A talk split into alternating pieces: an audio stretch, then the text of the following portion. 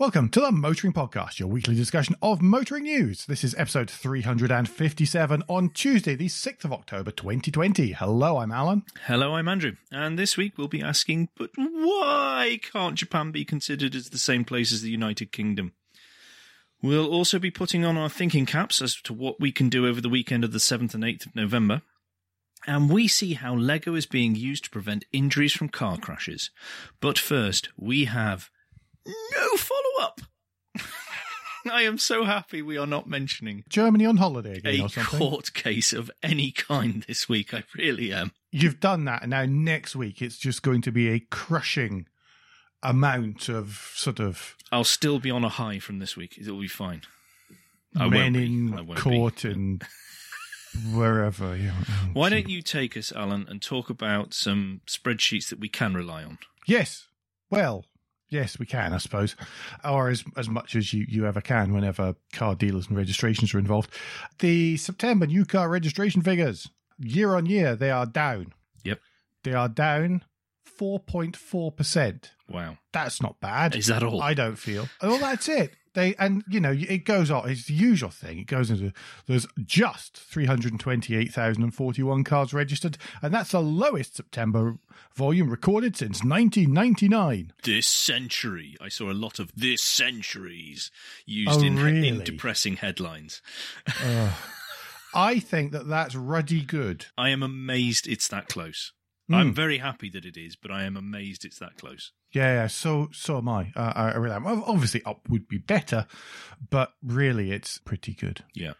Looking at the numbers in a little bit more detail, year on year, petrol down twenty percent, diesel down thirty eight percent, and Bev, Fev, and Hevs are up one hundred and three percent. Uh, mild hybrids, of which there were basically none a year ago, are up two hundred and fifteen point one percent. It's a car with a big alternator, everyone. Yes, quite. Most sales were private. Now, private sales were only down 1.1%. Fleet sales were down about 6%. Business sales was where it really tanked. They were down 31.9%. hmm Uh, year to date figures so far down 33.2% on last year, uh, which isn't surprising given there was six months of near nothingness. Yeah, consider you know to be a third down after six months of, as you say, nothing. I think Mhm. is remarkably good. Uh, yeah, me too.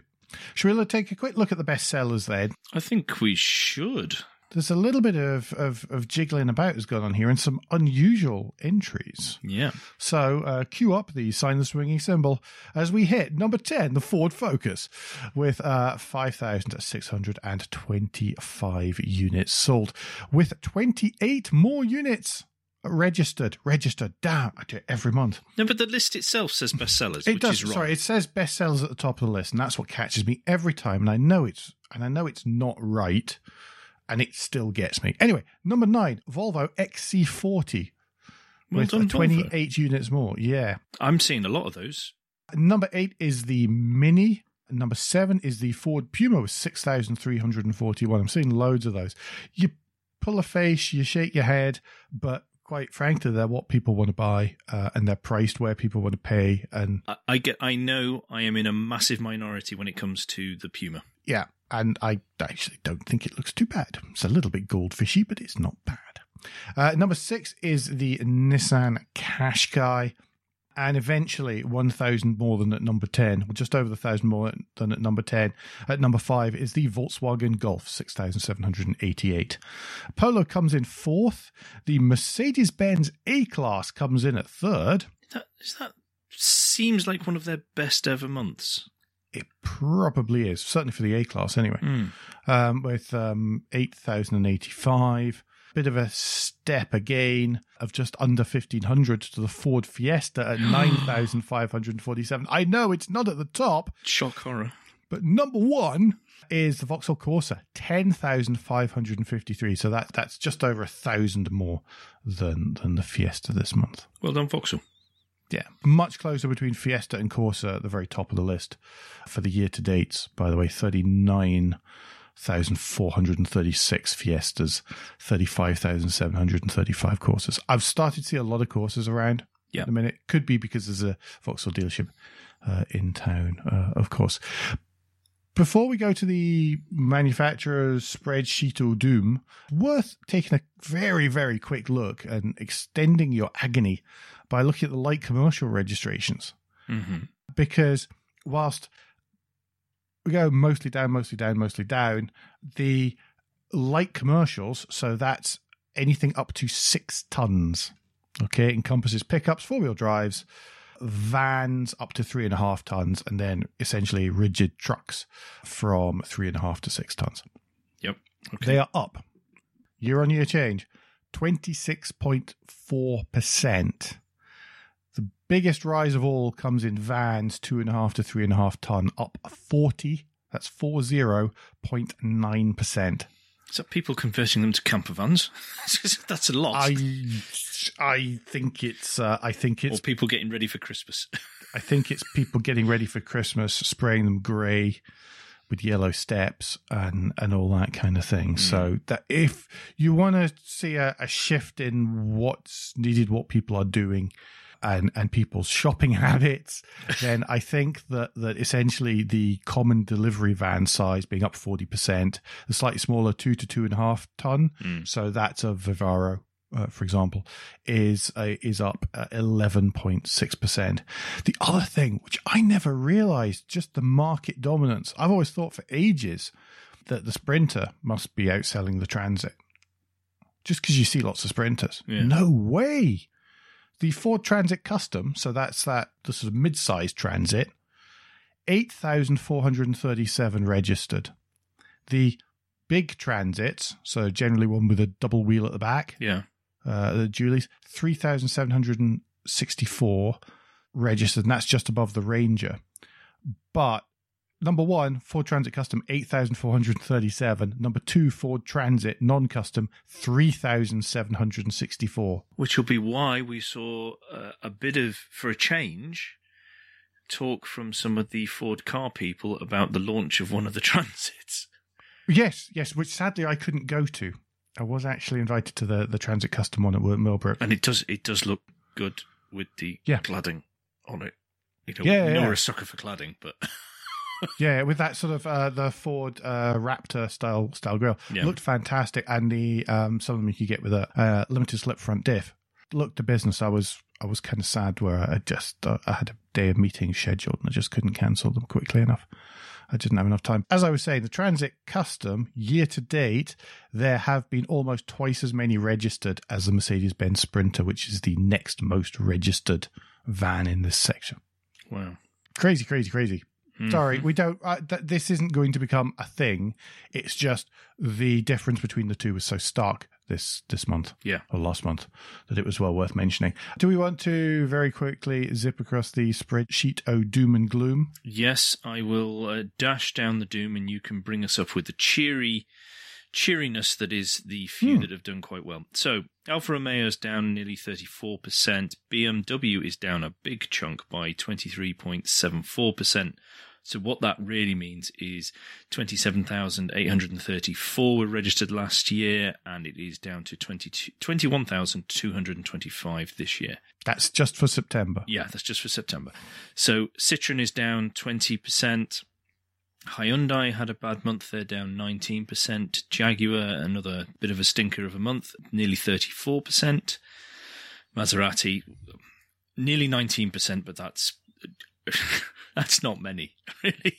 Okay. No, it isn't. However, It's not bad. Mazda's uh, nearly 20% is a bit. Uh, it's nearly um, 1,500 down. Uh, Mercedes Benz, this is a big drop, 22.62%.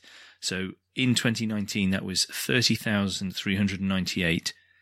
This year, 23,522. So that's quite a drop. Mini down 28.34, and considering the Mini was in the top 10 as well. Uh, Mitsubishi uh, down 38%.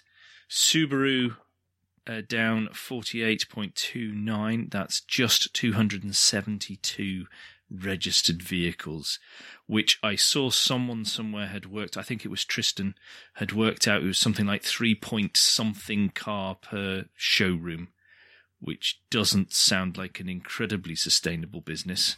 They're incredibly confused at the minute, Subaru. I Uh, just don't know. They are. They are not. They do Marketed not or- seem to be maximizing what they. Well, for me, I feel they're very good at at Hmm. the moment. But uh, we can, of course, the Motoring Podcast can help you, Subaru, with consultancy fee. Never mind. Uh, down, Vauxhall is down 28% from 27,403 to 19,614, and other British is down nearly 30%. Right, cheer us up, Alan. Come on. Right. Actually, I feel this is more cheery than you were gloomy there. So, starting, I'll start at the bottom, shall I? Yep. Uh, other imports, by the way, up 58%. So, that's somewhere in there are the Tesla, Yes. even though they didn't have a very good quarter.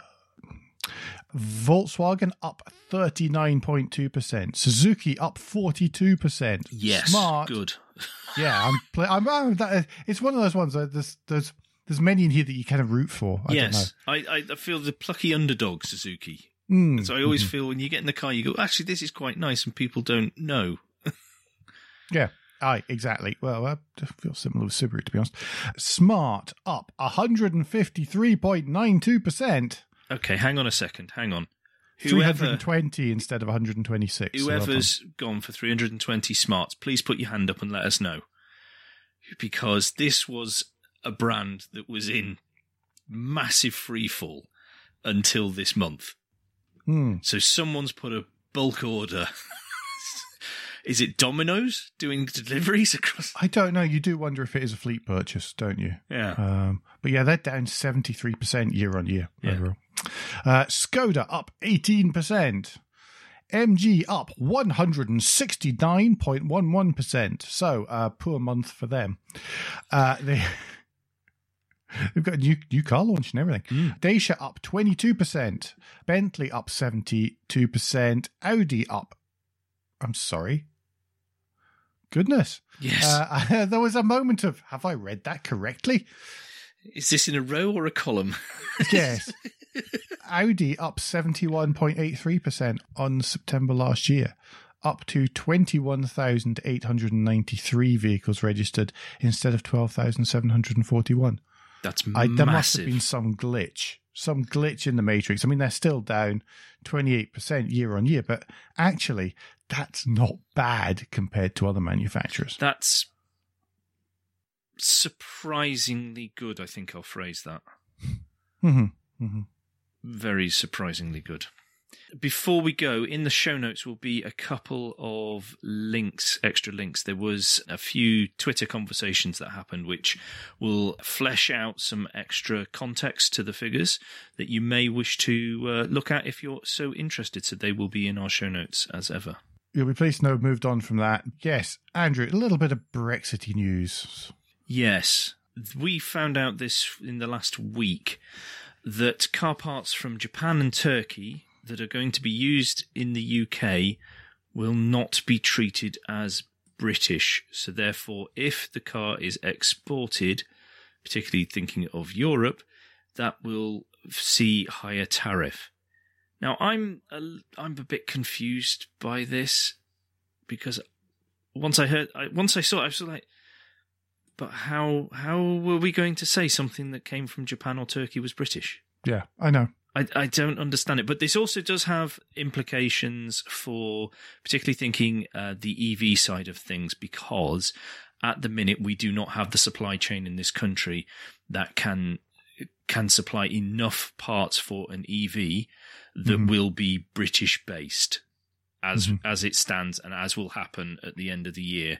And It's going to take a few years to get to that position. So this will impact EVs, and so that's another that's another sort of mini sector of the uh, industry that's got to be uh, that's going to be looked at and worried about.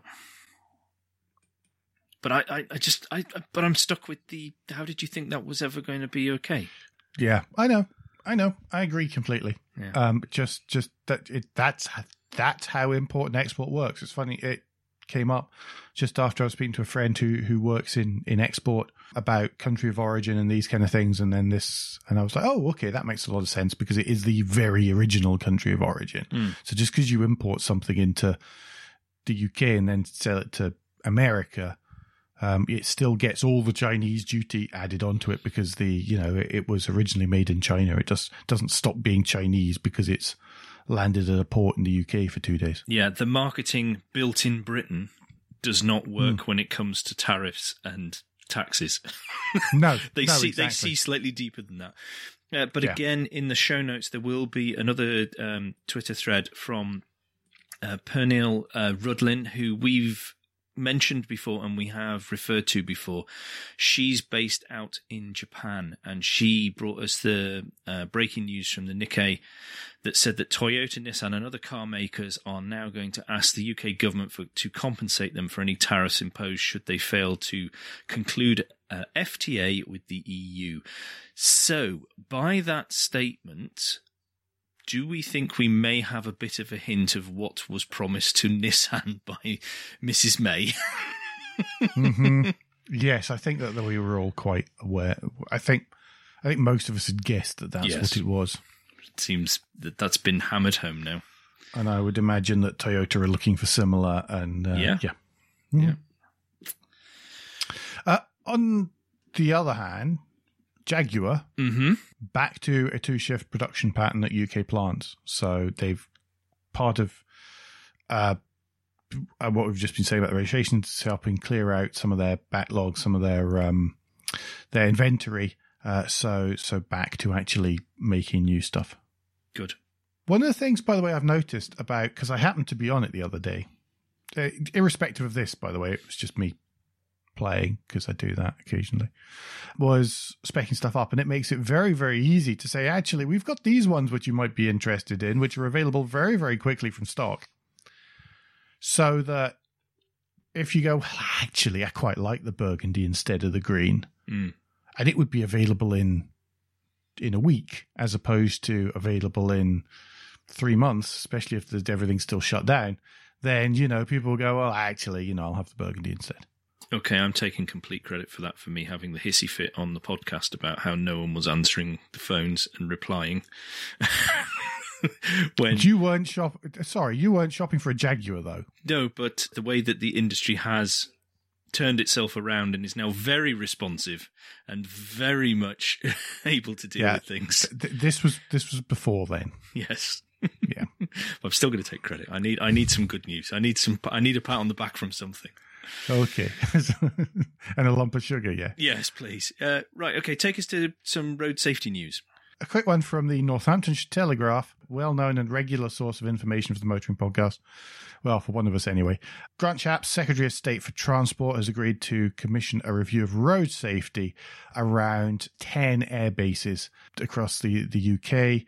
And this follows on from the death of Harry Dunn uh, near RAF Croughton last year with the, the challenge of, of people accidentally driving on the wrong side of the road when leaving US run air bases where they drive on the right. Yeah, yeah, it's gonna it's gonna start um, with that base, and it's starting in this month, I believe, according to this Mhm.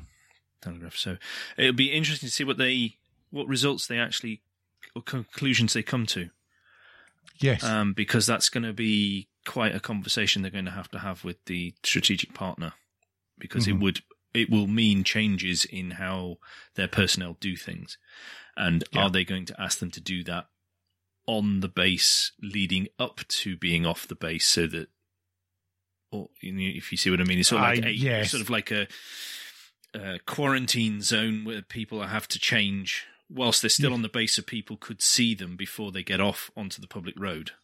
yes. Yeah, well, that kind of thing could happen, I suppose. And I know that, yeah, some places, it, I am sure that in some places it will be easier than others. It Yeah. will depend on the way that the security's set up and stuff. No, But it's important work. It's very important. Yeah, yeah, it is. It's an important one. I thought it was well worth mentioning, even if just quickly. Yeah.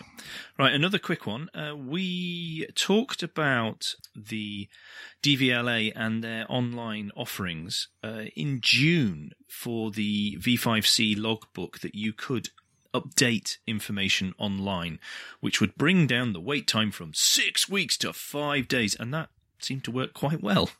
So now they've done another phase. It does. It works really well, by the way, because I did it with the Oh no, that's the change of ownership one. I did the Hmm. change of ownership one on the Donarola body shell, and that went through phenomenally quickly and was really, really easy online. Yes, it was for us as well. Hmm. Uh, when we did things, but this is now. If you are looking for a duplicate logbook, so like you, your paper logbook is damaged or you've lost it or something like that, to get a replacement now, you can do that via their online system, and you should get it within five days. It'll cost you twenty five quid. Which is what it costs already. Yep. So there's nothing extra there. And I think this is a great idea. And I can see why they're doing it, particularly as the advice is to not go into the office if you can help to not go into the office again. So this just makes sense, but it but it also helps streamline their processes. Which has been a long time coming. Yes. The case of the DVLA, it's been a very long time coming. Yeah. Uh, th- there have been attempts in the past, I believe, but they didn't really come to anything uh, visible from the outside. Yeah. Oh, just talking of the um, change of address for the vehicle logbook, that's been used 300 times already. No, it's been used 300,000 Sorry, times 300. already. Oh, yes, God, dear. It's been a long day. This is why Alan does the live maths. I can't even read the numbers, let alone add them up or take them away. But yeah, so that goes to show that it's working, it, it, that they can get it to work. But I like the fact that they are doing things in incremental steps. Sorry. Well, it, it just Yes. Rather than say we're going to have all our services online now, I think they look they are doing it a step at a time, and they are ironing out kinks and problems that we ne- not necessarily would see. Whereas we would be the first to, or you know, us the public would be the first to shout up and down and go, "You're useless," Yeah. and that doesn't seem to be what's happening. No. No, it doesn't. I think they've been stung in the past, to be honest. They've Yeah. been stung really quite badly in the past, They- DVLA. It does appear that the, they're listening and thinking about it. So. Mm. Right for for the next uh, article, I'm going to hand us over to our uh, e-scooter specialist correspondent, who will whiz in in a moment. Stunk. uh, yeah, there's uh, there's there are mutterings from a transport committee. It's a bit stronger than mutterings. A transport committee of MPs has said that uh, e-scooters should be legalized on roads, but riding on pavements should be prohibited, and this includes uh, privately owned e-scooters. I- I'm slightly stumped on this one because I think there's lots of good stuff in there, but I do believe that the standard of e-scooter or the type of e-scooter being used should be regulated Yes. more closely. That so anyone who's who's bought one off a market stall three years ago, I think, is very different to what should be allowed uh, on the road. I think there should be some way of showing that you have some form of insurance uh, on it. I think there should possibly be some form of identification on it. And so I think there should be some of those things because the things I liked best to get people into the correct habits for using uh, these kind of devices and these kind of vehicles are things that you just don't get with a with an off the shelf bought off Amazon one that you might get. So there is nobody there who is going to be checking that that you know who's there's nobody there you can report it to when somebody's just left them in the middle of the street or in the middle of the pavement.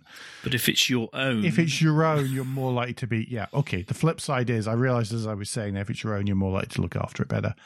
Because I did see some in Milton Keynes, for example, that were obviously people's own that were being illegally ridden, uh, but that were neatly lashed to a to a bike rack parking thing. Well, now you've mentioned the bike thing here, just to play devil's advocate, because I'm not disagreeing with you in any way, but if there isn't the requirement for insurance and identification on a bicycle, and you can go faster than 15 miles an hour, and you are not supposed to ride them on a pavement, what's the diff? Can you see where I'm coming from? What's the difference? I can understand that. I think for me, to be honest, it's the bulk of the thing that you're trying to maneuver. I mean, you, you uh, uh, to be honest, mate, uh, there is no difference around here No, no, because everyone rides back and forth from work on the pavements, and I'm bleeding sick of almost being run over by morons with no lights on or anything like that. So don't get me started on that, man. there isn't. I think that in crowded areas, then I think people feel it's less of a an imposition to ride on the pavement, even though you can still reach eventually those speeds. One of the things I think about any that are type approved Hmm. for the UK, and I think the ones that you buy should have to go through some form of tri- type approval. I agree. Yeah. Then I'm going to say then they should be speed limited. I know that people will, of course, within a week have worked out how to undo the speed limiting Oh, there'll be YouTube channels and all sorts of things. Yeah, of course. because I would. Hmm. Sorry, I would go in and look and see how to do it. So I, there's a huge hypocrisy there. What I would say to all all these, uh, and this goes to the people who are worried or negatively thinking about the e-scooters, because I was for a long while, but I sat and had a think about it. and just thinking, but if you compare it to a bicycle, there's not a lot of difference really Not really, no.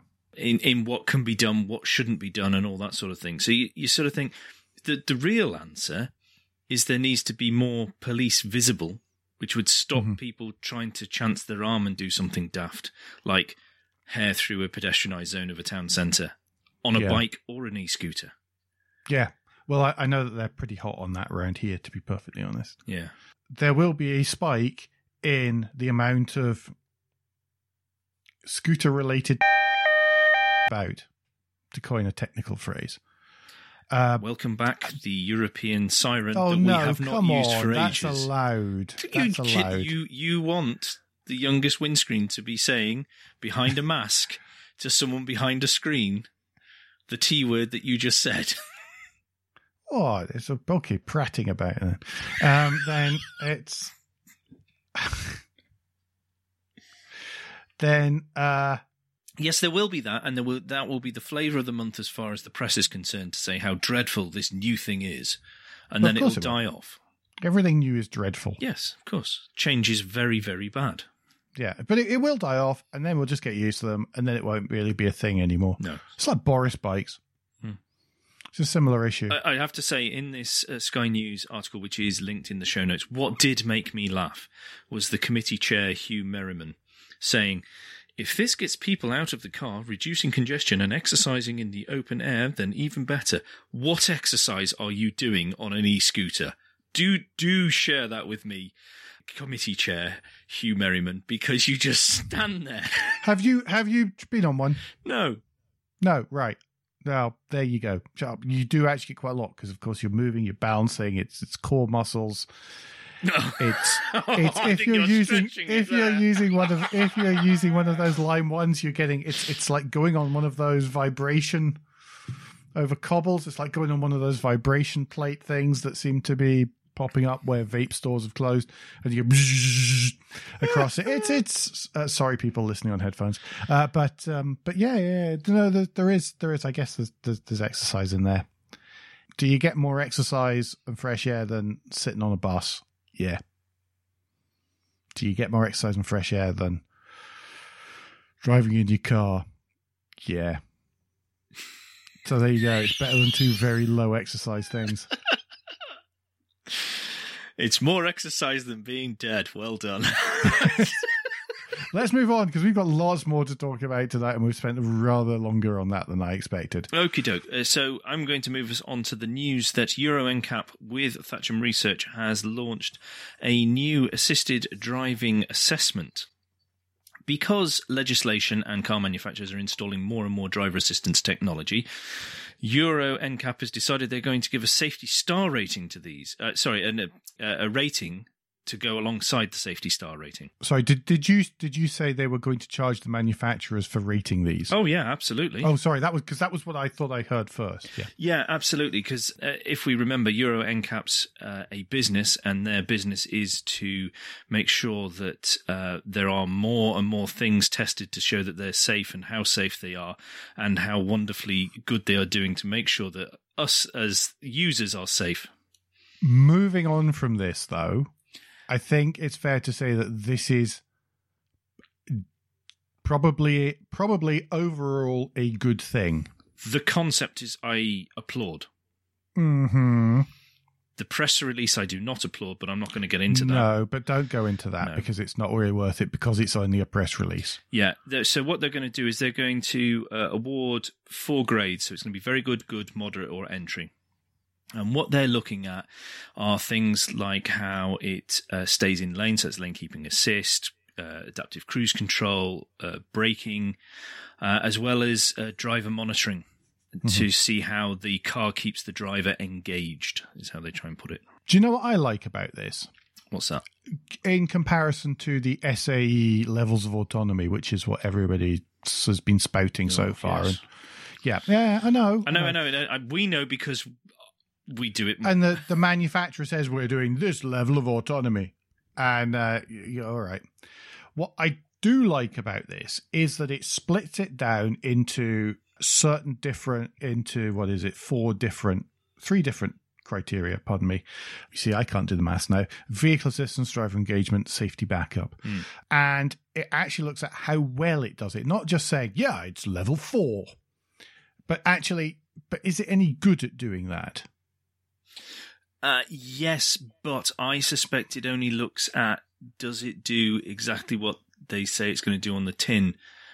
And like with the automatic emergency braking, they do not in any way test for any false positives and stuff like that. Okay, let's just remember on that that this is the first cut of doing this. Mm-hmm. Okay, and I'm sure that the methodology will be refined. Nobody's done this before. I think it's a good start. Yeah, yeah. No, like I said, Uh, I, I would concept I like it to be a bit more refined. I'd like it to be a bit more dimensional. Yeah. But whatever the heck it is, it's better than that unidimensional SAE ratings where somebody just says it's this with no anything behind it. Absolutely. They are giving something to the average punter on the street who will vaguely get an idea now. Whereas before, whenever someone says we're a level two plus, people just go, What? What? It's full self driving, mate. Yeah, exactly. Yeah, it's full self testing. That's what we'll do. It's, it's full self full self autonomous testing. Yeah. Yeah. Exactly. So, uh, if you click through on the show notes, there is the Motor and Research article, which uh, actually goes through the first graded vehicles, and they're put through on the and the various rankings. So, uh, have a little look at that, and you might get a surprise or two from where certain manufacturers are placed, particularly if you have seen some of the marketing. They, they don't have a press office anymore. We can say what we want. I know. Well, I said whatever I wanted anyway. Yes, exactly. to be fair. right, move on. Come on. Right, a quick one. Uh, very quick one. Ford Britain boss Andy Barratt has taken a leave of absence at very short notice, and the sales director Lisa Brankin is setting in and deputizing. Nobody really knows why. Uh, we hope it's nothing bad. Yes. So, moving on to the next item, that is that uh, Lotus has received or won some government funding thanks to providing the winning uh, application to the Advanced Propulsion Centre, which I think's at Warwick Uni. I think it is too. Now you say that. because so much of that stuff is around there. But I think it's at Warwick Uni, and it's to do with they won for their application to the Advanced Route to Market Demonstrator Competition, which Snappy. yeah. That must be a very tiny trophy with an incredibly long label sticking out either side. It's like my business card. Yeah. Lotus uh, won this for their uh, lightweight electric vehicle architecture, or LEVA. Oh, more acronyms and hmm capital letters. It's a lever. Yes, it's a lever. Oh, I like that one. Yeah, we'll use that one. The idea behind that is it's going to showcase the new battery electric vehicle chassis and powertrain concepts. Uh, they're going to work with the funding that they've received.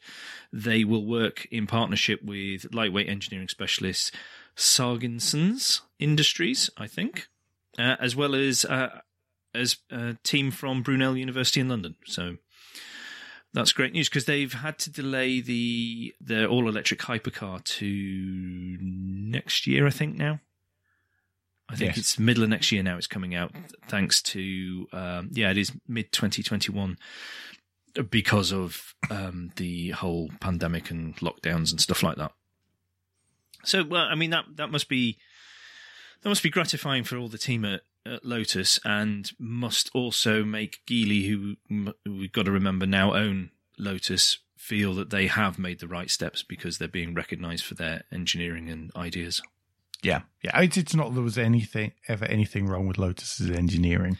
No. really, it's it's one of those things. But they actually have the funding and drive to be able to take it forward. I think is a big big Yeah. step change.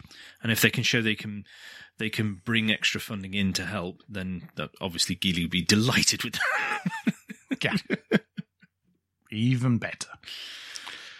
Right, take us to an ex VW boss that isn't, and we're talking about an article that isn't doesn't involve going to court over something. Well, yes, it doesn't really involve going to court, but it doesn't really involve staying in Volkswagen either, does it? No. Piëch Automotive, which is a Swiss EV startup founded by Toni Piëch, the son of the late Volkswagen Group boss Ferdinand Piëch. They released a car in what was meant to be the Geneva Motor Show uh, this year, uh, but but now uh, we're having developed the concept a little bit more. They're out and they're looking for for industry bigwigs, and where better to go for the son of the former head of Volkswagen than Volkswagen. so yes, uh, Matthias Müller, who was the former head of Volkswagen, is going to become the uh, the chairman. Well, if promoting from within has, from within Volkswagen has never gone wrong at all in any shape or form, then why, why, you know, ruin a wonderful system? It's a little bit unfair that because the chief technology officer is a chap called Klaus Schmidt, who was previously the chief engineer at BMW Motorsport, and uh, getting a the other chap from Tesla as well. CEO is Andreas Henke for Porsche, and the yes, the head of sales is Jochen Rudat, who reported directly to Elon Musk at Tesla, which is a. Thankless it's a way task. to get beheaded very quickly. yes, No, but it, but consider what they're they're saying their car can do sounds interesting. Also, the fact that the technology is not going to f- follow the conventional skateboard, Hmm. but it's going to be more modular platform. So that'll be interesting to see if the different way of doing it works. as ever, you wonder that if it does work, is there really the sports car is just there as a way of uh, of realizing the patent and realizing the uh, you know realizing the technology in the background, so the technology can be licensed or sold off. Yeah, they'll be joining Nokia, saying, "How do you do it?" Yes, quite. Right, uh, in what is going to turn out to be quite a mammothy episode for us for a while, and it looks like people from the news world of the motoring side of things has listened to our pleas and complaints from the last couple of weeks. I think that's the end of the first part, Alan. Yay, which means it's Guilt Minute, where I still haven't rewritten the spiel. Uh, it's that point in the show when we remind you to think about and consider what the Motoring Podcast is worth to you. If you feel it's worth a small amount of your hard earned cash, then please head to motoringpodcast.com and click on the orange Become a Patron button uh, right there on the front page. Uh, those of you who are already patrons, then thank you so very much. It matters lots. We understand that not everyone has the ability to do this, so please don't forget to like, rate, and leave feedback via the podcast player of your choice. If you've done all that, then you really are wonderful. But how's about costing a friend you think would enjoy this and telling them about us as well? If for some reason you don't actually subscribe to the show, and we've been trying to make it really, really easy to do this over the last couple of months, Yeah. Then how's about doing so for free using a podcast player, no matter what your platform?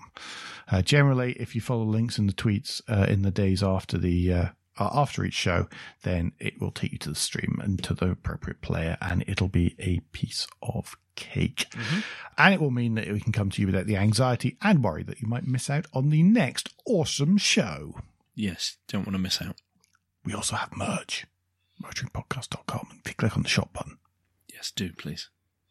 Get a cup that I still haven't seen. Well, I have seen from a distance via a webcam. You've seen it. You've seen mine. from a You've seen other webcam. I've I have not sampled because I'm told by listeners who have purchased that drinks taste massively better. This may or may not actually be true in your own circumstances. Terms and conditions apply.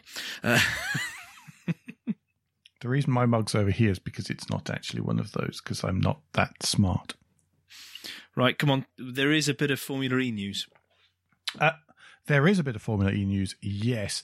Two bits actually. The first is that Nissan are going to be starting the the new Formula E season with their old powertrain, and they're going to hold out until the first European race before upgrading to the new one.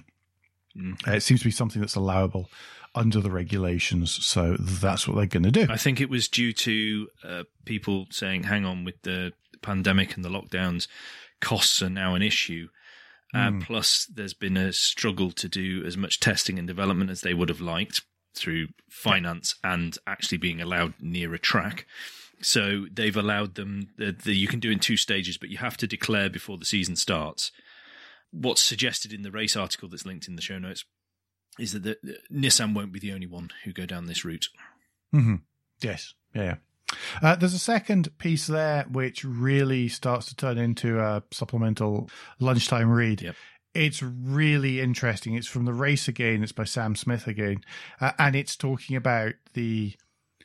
It's talking about the contingencies of contingencies that Formula E are putting in place for the next season, Hmm. because whilst they are being held up as a paradigm of of just how you can and should and can be able to shift stuff about to make a series work, uh, which has been been you know almost universally praised really Hmm. for just how they managed to do it, how they managed to get the to organize, rearrange, and the logistics uh, of doing it and still keep it interesting.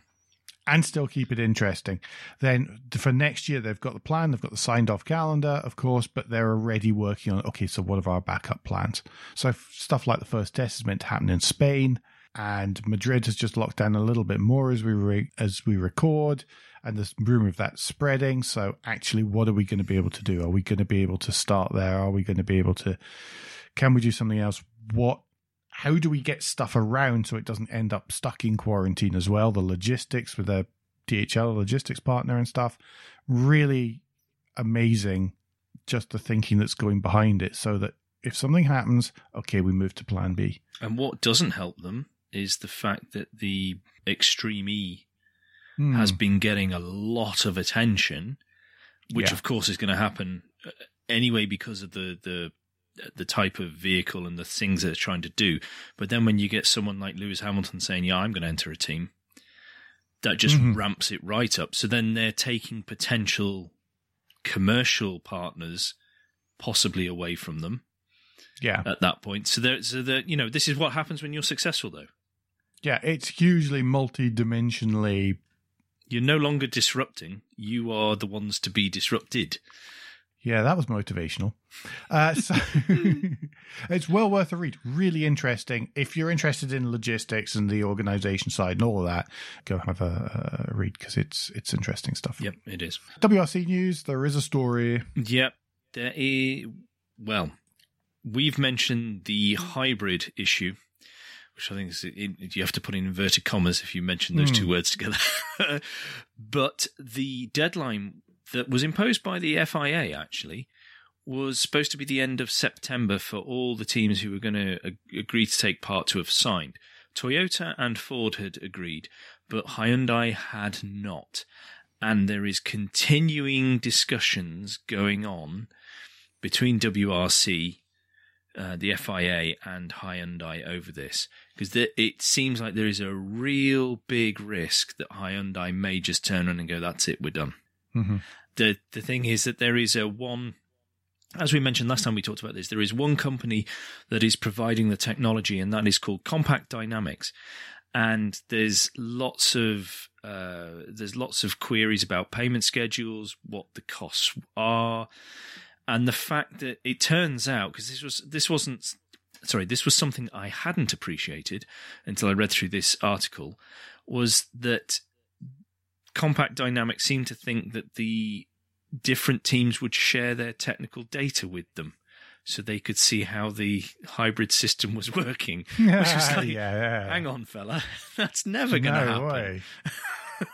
No so, way. So uh, that's having to be, you know, expectations are being readjusted. I feel uh, in the Hmm. background. So oh, hopefully they can get it sorted soon. Because what what it's meant is that the End of September was to be the sign off by everybody, and then the first of January, the technology was going to be delivered so they could, teams could start testing for in 2021 for for actually starting racing in 2022.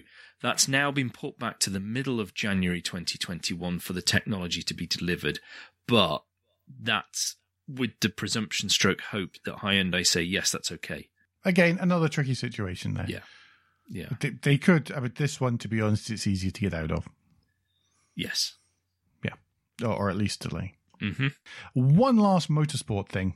Yes. It is October, and uh, Jim Cameron the other week had to announce that the uh, Race of Remembrance for this year has been cancelled. That causes a couple of challenges, one of which is financial. Mhm. The other one is is that that some of us have the, now have this gap in our calendar where we're not going to be able to stand somewhere and get really, really wet and cold Or fall over and hurt themselves. or fall over and hurt themselves and make somebody else think they're having a heart attack or anything like that. Um, over a week, over over a weekend at the start of uh, at the start of November. So there is, uh, and there's a link in the show notes, and we, we will of course be tweeting this out. This thing called Your Race of Remembrance. It's hashtag Your ROR, and the idea is to to try and and and just even if it's through a hashtag, even through if it's through ways of sharing, is people sort of getting together and, and doing something special uh, over that weekend from the 6th to the 8th of, of November this year. Mm-hmm. I'm going to stand, I was flicking back through my photos from last year. I'm just going to stand by a wet roundabout and take pictures of headlights. Do you want me to drive past you, just throw water on you If, occasionally? if you could, yes, that would be good. And with a wind machine, throw some water, and then you can just fall down Mm. every now and again, and that would really help. Yeah. yeah. To the other shoulder. hmm Yeah, it's symmetrical. Yeah. So, so what they're they're asking for you to uh, sort of mark the weekend. Hope that ideally, if you can, in a way that raises funds for them, because they make it clear in this article that they're going to be losing out about fifty thousand pounds, um, which Mhm. goes to show how important the weekend is financially. But as as anyone who's listened to us cover this, it is far more important to the people that are there Mhm. just being there, uh, and and the whole weekend is just a, a fabulous event. So if you can think of anything you could do, or if you want to mark that, then please do click through on the show notes because there will be this article, but also there'll be a video that James Cameron tweeted out Mhm. um, to announce this as well. So have a look at that, and if you can do anything, please do Absolutely. lunchtime read if the uh, hybrid, uh, sorry, if the Formula E uh, shenanigans of the calendar is not enough for you. And this one's from Jalopnik, and it's written by Elizabeth Blackstock, and it's a book review, but it's of this amazing uh, woman, Elspeth Beard, who decided she was going to go on a solo motorcycle journey. But she decided this in 1982. So she saved up a bit of cash, bought a BMW motorbike, and then went round the world.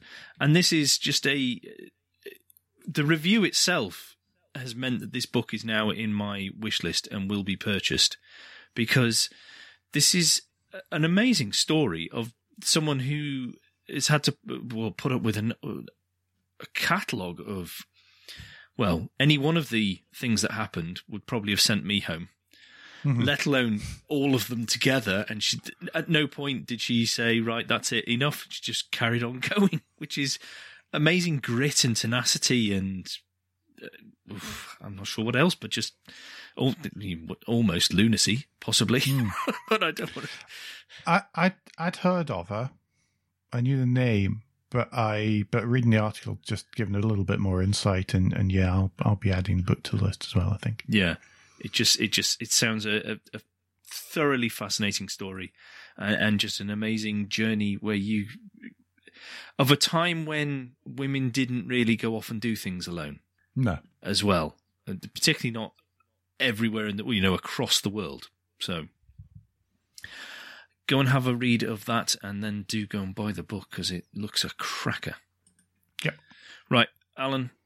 There's enough bad news and depression and everything around in the world today, take us to some ridiculous optional extras, please. Yes, Richard Dredge and Autocar has written the most extravagant optional extras you can buy. Uh, and just asking the question just how much can you spend by ticking boxes on your new car? Uh, and the list highlights some of the more out there ones, uh, uh, I think. Uh, so, yeah, it's a list of 20 there's, there's lots of lots of good stuff. Was there a particular favourite that you'd spotted? Do you think? Well, there's two, and one is just because it's it's daft, and the other one is because I can't grasp the thinking from the car manufacturer. So I'll go with the one that I think is the thing. You can come with a this is just insane to spend money on, but I can't believe Ferrari charge you over two thousand pounds to have Apple CarPlay in your own car. Yeah. The, by the way, the, the manufacturers generally included in this, you can probably name them without seeing the list. Yes. All right. So if you got if you got a particularly out there or or something that if money was no object you still wouldn't buy optional extra. Oh, if money was no object and I still wouldn't buy it. Oh, that's got to be the two tone Maybach paint. And most of them, I mean, uh, ignoring things like golf bat bags, which I, I would ignore anyway, uh, which I, I wouldn't have need for. Then no, the the the two tone paint is is up there. You know the pro. uh, uh, I'm sorry. It's it is of course right at the far end, and I can't work out how to scroll the Autocar's slideshow, so I'm being having to click through. The twelve thousand eight hundred pounds. Twelve thousand eight hundred pounds to make your car, as it says here, look like a 1957 MG Magnette. I can never pronounce that, and and it's it's it's just grim. It is awful. Why would why would you do no that? matter how much. Sorry, even if it was five hundred pounds, I still wouldn't have it. No, So twelve thousand eight hundred is just because it doesn't appear to line up with anything where they've decided it's going to No. be two toned. yeah, yeah. It's just it's just It's like what? below the line of the windows. It's through the middle of the rear lights. The only thing, oh sorry, no, no, it's the the chrome trim on the boot. That's what it lines up with. Mhm. The bottom Yeah. of that. There you go. That's what it's all taken its cues from. yeah. Well, whenever I'm ordering my next Maybach, I won't be. I won't. I won't bother. Yeah, no, I wouldn't. Right, so I'll move us on to the and finally. And that is that the senior research engineer, Becky Mueller, from the Insurance Institute for Highway Safeties in America, used some of the extra time she had during lockdown and the pandemic to go back to a very worthwhile childhood experiment and testing, and that is crash testing Lego cars. And there is this superb stop motion film on the tweet, which is, linked in the show notes, so you can watch what's happening here. But uh, just, I love that.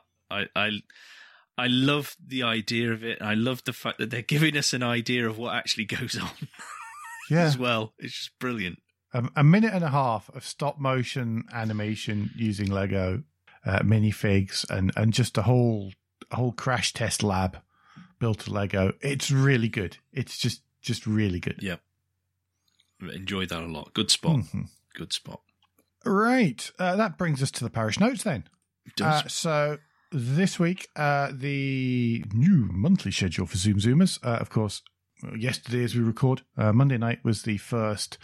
Uh, was the first Monday in October, so that's recorded and out, and we talk about stuff, some of which we've talked about again here, but never mind. Already in the show notes, the link. Yes.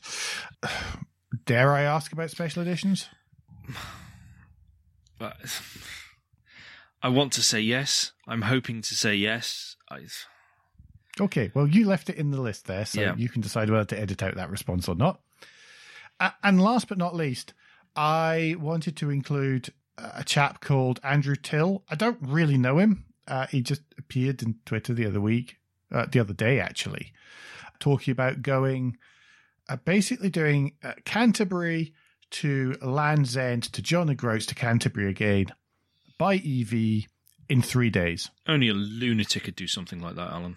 It is. Well, to be honest, it's the first time I've seen something like this in the UK where I thought, wow, that guy's a bit of a nutter. That's worse than us. Uh, and But is it now? taking. Today, Well, I think don't- it's on a par. Three days, I think, is on a par I with us. definitely, I think it, it's definitely on a par. Is he on his own? And um, he no, he has a he certainly had a co-driver Oh, today. okay, good. He drove to he drove to to Land's End yesterday uh, on his own, and then drove up and met someone en route hmm uh, who's who's now co-driving. Oh, crikey, he's had some cracking weather as well. Oh, poor Andrew. Yeah, yeah, he's he's had some bad weather, and but he's driving a Kia e Niro, his own Kia e Niro. Okay.